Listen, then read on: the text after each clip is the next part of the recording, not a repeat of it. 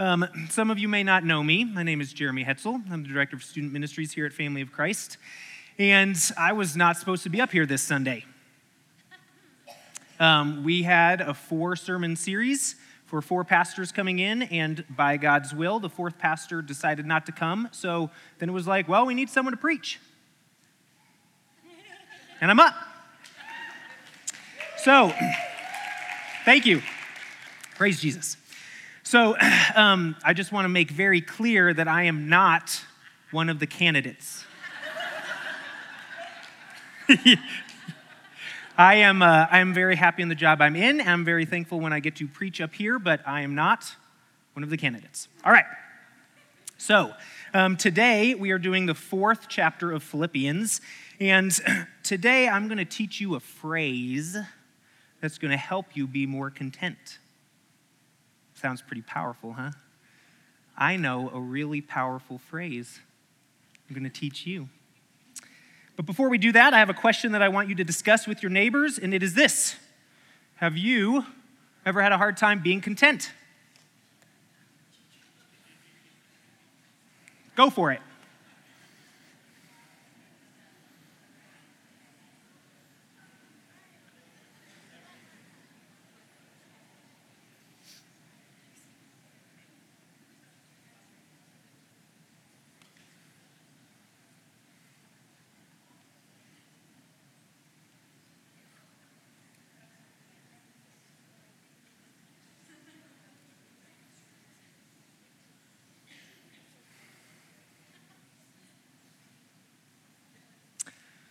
All right. Uh, anyone ever in their life had a hard time being content? Most of us. Does anyone know what this um, young boy wanted? Red Ryder BB gun. Does anyone know the exact phrase of like exactly what he wanted? Yeah. All right, ask Michelle later. She knows it. I was thinking about trying to memorize it, but I couldn't because it's a really intense, like carabiner 400 watt. I'm a real gun enthusiast. Um, so, ever had a hard time being content, right? We all have a hard time being content at some point in our lives, and sometimes it's something that's really meaningful, right? Like sometimes it's something that is very God honoring that we want, and other times it's just something like a, a BB gun, okay? So, today I want to share a story of my life of a time when I wasn't very content. And so the story starts out at La Forêt. Have you guys ever been to La Forêt? Um, I'm almost positive this experience happened at La Forêt. Um, all I remember is that it was at a retreat center, conference center in Black Forest. I think it was La Forêt, okay? If someone finds out differently, I'd love to know, but I don't think any of you were there, so I would be the only one that knows. So, I grew up in Arkansas. That's when I was a teenager in Arkansas. And growing up in Arkansas, I was in high school and I didn't have a girlfriend. Thanks for your sympathy, y'all. Um, so, I, I pretty much just intended, I wasn't going to date in high school. Most of the time, it's a waste of time. If you met your spouse in high school, I don't mean it was a waste of time. Um, but most of the time, most high school relationships don't go very far, okay? But I knew when you go to college, that's a great opportunity to meet someone. So I go off to college at the Ozarks in Branson, Missouri. I am so stoked. I'm excited. Not only am I at college, but I'm going to meet a lady. So I go through all freshman year, no girlfriend. I go through sophomore year, no girlfriend. I go through junior year, no girlfriend. Senior year, I get through half of senior year, and I'm like, oh my gosh, like I'm gonna graduate and not even dated anyone in college. Like, what is wrong with me? So I'm almost all the way through undergrad, and I get the opportunity to come to Focus on the Family Institute here in Colorado Springs. Now, when the Institute was running at Focus, they had 88 students. I was one of those 88 students. I was one of 17 boys.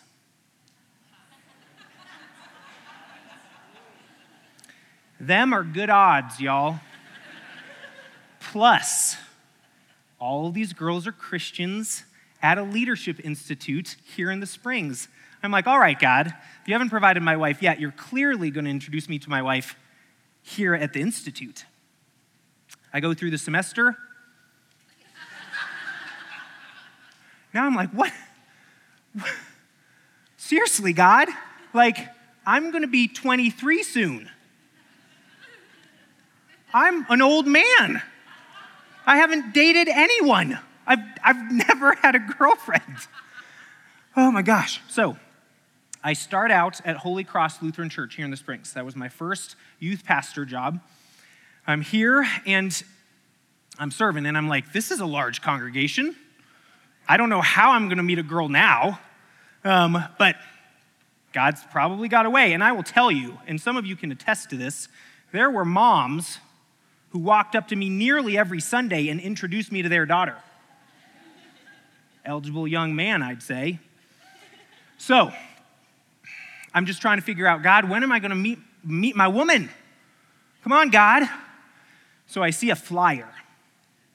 I see a flyer for a singles retreat at La Forêt. Lutheran singles retreat. And I was excited. God, you have provided a weekend retreat for me to meet lots of fine Lutheran young ladies that I can finally meet my spouse. Yes.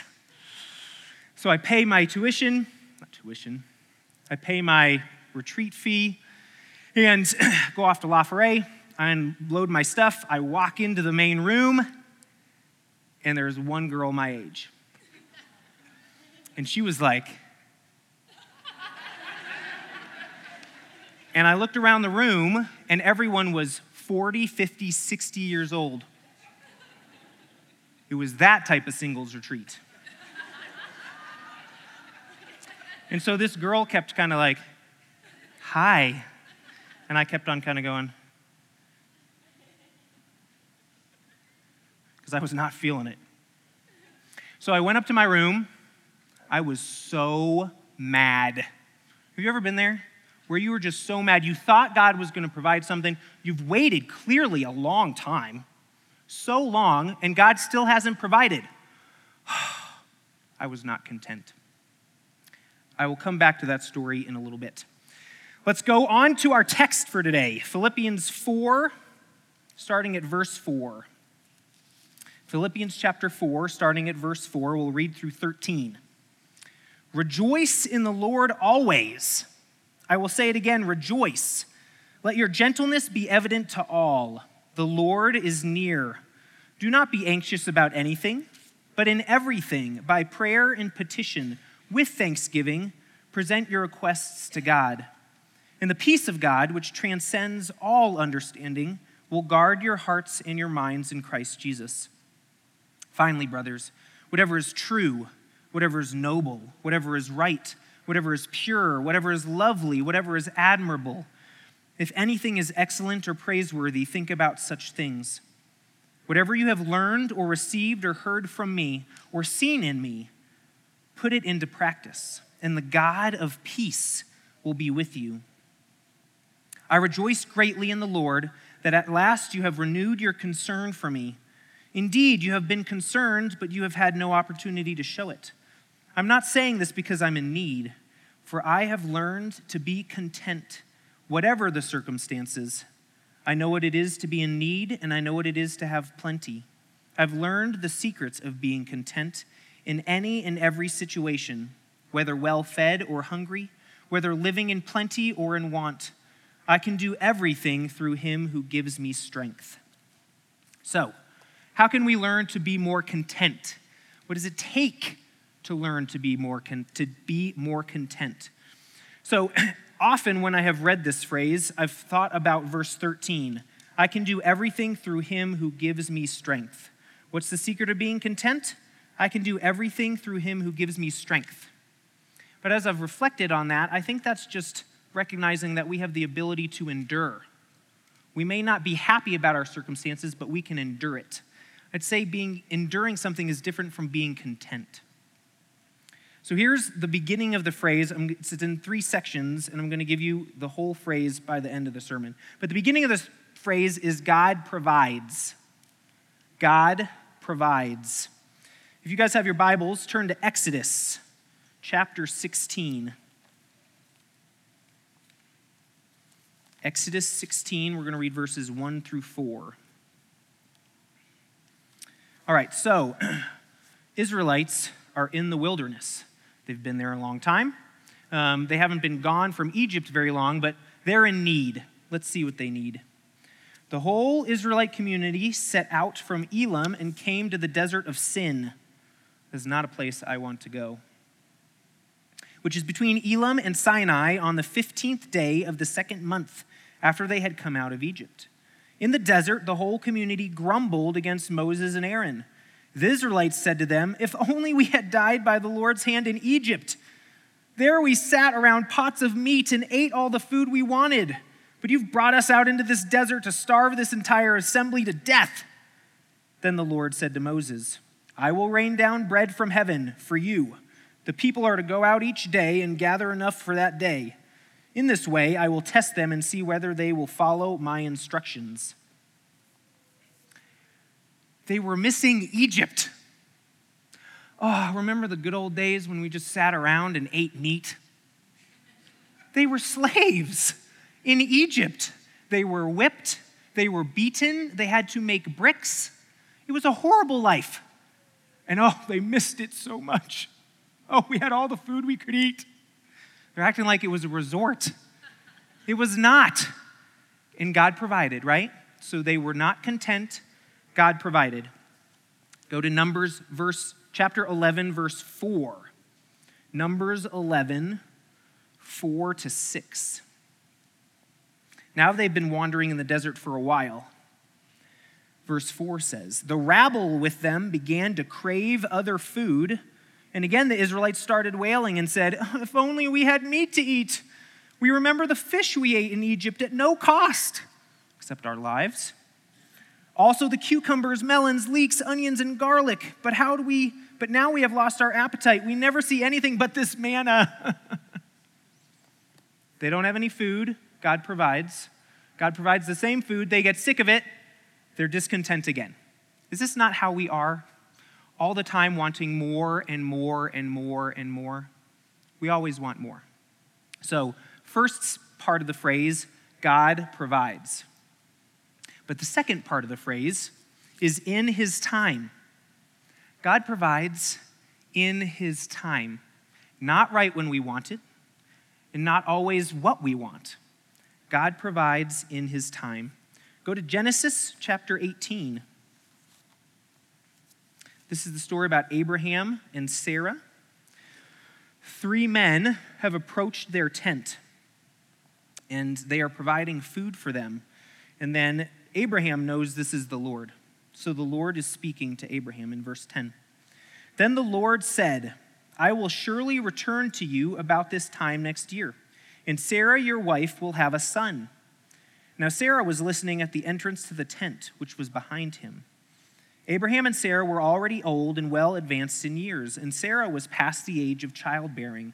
So Sarah laughed to herself as she thought, After I'm worn out and my master is old, will I now have this pleasure? Then the Lord said to Abraham, Why did Sarah laugh and say, Will I really have a child now that I am old? Is anything too hard for the Lord? I will return to you at the appointed time next year, and Sarah will have a son. God provides in his time. When we look at the story of Abraham and Sarah, they had to wait a long time. And really, to us, it doesn't make any sense that they had to wait that long. Why would they have waited that long? God could have provided their son at any point way earlier on. And instead, he made them wait because he wanted his glory to be seen and shown. He wanted Abraham and Sarah to know that he was God and he could do anything, even if it didn't make sense, even if you were confused by it. God was in control. God provides in his time. Now, another question that we have to face is but why does he make us wait? Why does he make us wait? Let's go to Amos chapter 4. verse 6. Amos 4, verse 6 says this I gave you empty stomachs in every city and lack of bread in every town. Yet you have not returned to me, declares the Lord. I'm going to read it again. I gave you empty stomachs in every city and lack of bread in every town. Yet you have not returned to me, declares the Lord. He didn't take their desire away, He just took the bread away. He let them still have empty stomachs.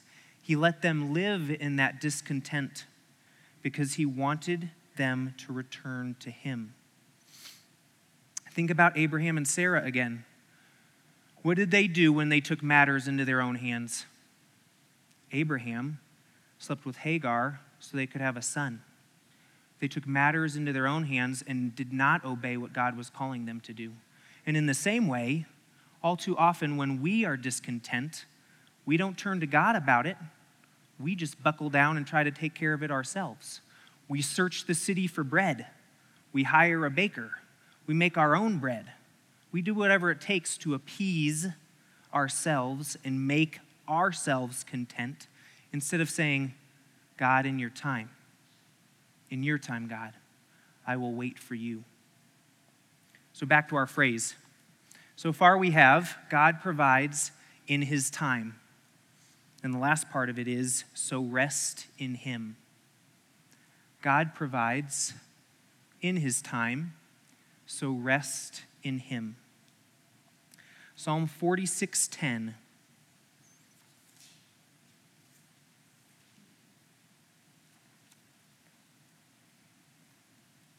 I'm just going to read the first part of this verse.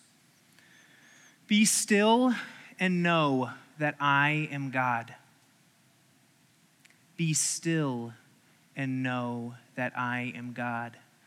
In the moments when you are waiting, in the moments when you know, I want life to be better. And maybe it's a totally God honoring reason. Maybe you want your marriage to be better. Maybe you want a better job. Maybe you want a child. Maybe you want a spouse. Maybe you want a girlfriend. Maybe it's a God honoring thing that you want, but He is having you wait. So have your focus be on Him. So I'm at La. I'm up in my room and I am angry. I'm like, I'm, I'm just going to be an old man. I'm 23. I've been through high school, college, Focus on the Family Institute, and now I'm working at my first job and no girlfriend. No girlfriend in sight except that girl that's sitting over there that keeps looking at me. And I'm up in my room and I'm just mad. And I remember in my frustration, and I think he just impressed it on my heart. I don't know how, but I had the thought Jeremy, you, you're so mad about a relationship that you don't have. You're never this mad when you don't spend time with me. Oh, oh, I should, I should care about you first, God? If I make, if I make you first, if I keep you first? That's what I'm supposed to do? And I just was convicted in that moment. Why do I care so much about this relationship that I don't have? And I don't care at all about the times that I don't spend time with God. And I know He loves me, He created me, He has a plan for me. so, those next months, eight months, I can honestly say was the first time in my life that I really truly did live with complete peace, just knowing if God's going to provide me a, a spouse, He's going to provide me a spouse. But I don't have to worry about it, and I don't have to keep my eye out. Because I feel like anytime I met a young lady, I'd be like, God, is she the one? And I finally started living life. I'd meet a young lady, and we'd be friends. And I was really comfortable, and I could actually talk to them. That's really a helpful thing if you want to have a girlfriend. so that was in September of 03. March of 04, so eight months, May of 04, eight months later, I was at a graduation party from my college I see a young lady who is there at the graduation worship service party just singing her heart out, praising Jesus. And I was like, I was like, dang. And I started flirting with her. And then started calling her on the phone because she lived in Missouri and I lived in Colorado. And we started talking on the phone regularly. And then Christmas Eve, we were engaged. And by the next August, we were married. Praise Jesus. So, Susan and I have now been married for 12 years, and I did meet her in college. But we've been married 12 years now, and we have four kids and a fifth on the way.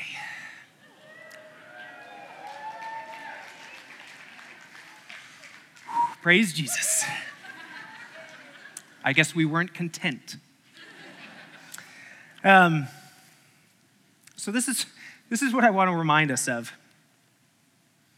God provides in His time, so rest in Him.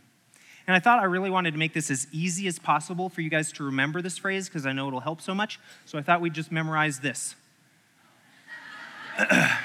Gefitzere. Just kidding. Just kidding. Um, here's the point Does remembering a phrase really have the power to make you more content? No, it does not. Now, that phrase contains a lot of truth about what it means to be content, but who's the one that makes us more content? God is. God is the one that transforms our heart and makes us new and helps us to be content because we cannot make ourselves content sometimes. Um, I have a friend who has a friend whose kid is in the hospital, a young baby that was born only two or three weeks ago. Those parents are struggling. They're discontent because their child is still in the hospital. I totally understand that. Trust in God, rely on Him. God provides in His time, so rest in Him. And in resting in Him, that's when we are brought back to being at peace and reminded that it's okay. God will make it better. And, and He may not make it better on this earth, right? We have heaven to look forward to, and I promise we will always be content then. I wanted to read Philippians, the beginning part of our text again, starting at verse 4. Rejoice in the Lord always. I'll say it again rejoice. Let your gentleness be evident to all. The Lord is near. Do not be anxious about anything, but in everything, by prayer and petition with thanksgiving, present your requests to God. And the peace of God, which transcends all understanding, will guard your hearts and your minds in Christ Jesus. Finally, brothers, whatever is true, whatever is noble, whatever is right, whatever is pure, whatever is lovely, whatever is admirable. If anything is excellent or praiseworthy, think about such things. Whatever you have learned or received or heard from me or seen in me, put it into practice, and the God of peace will be with you. I don't know where your life is right now, and I don't know what you may be discontent about. But I know God knows, and I know He can provide. And while He is not providing, go to Him. Don't try to make your own bread. Don't try to fill your stomach with stuff that's not from Him. Be content in waiting for His provision. I wanted to close by reminding us the season that we're in right now we are waiting for a senior pastor. We've seen three the last three weeks. Is our next senior pastor going to be perfect? He is not. Is our next senior pastor going to be the exact guy that all of us 100% wanted? Probably not. I want to encourage you to be content with whoever God provides as our next pastor whether it was the candidate that you were in love with and really wanted, or the candidate that you were like, yeah, it was good. Because God provides. And our next senior pastor is going to need our support and our encouragement because being a pastor is hard, which is one of the reasons why I am not a candidate. Just saying. What I want to remind us is God is providing a man in his time who will come and will listen to the Lord and will lead us. So let's trust that man.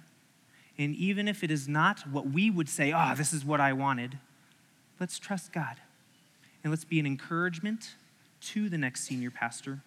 And let's be content with who God provides. And maybe if it's not exactly who you wanted, or they don't have the skills that you wanted, or they're not passionate about the same things, wait on God. And maybe God will provide it through this next senior pastor, or maybe He will provide it for you in some other avenue. We as a church cannot, we cannot be everything for everyone. So please hold up the next pastor in prayer. And please pray for leadership and just for our congregation as we have important discussions and meetings the next couple, the next week or so as we try to determine that, right?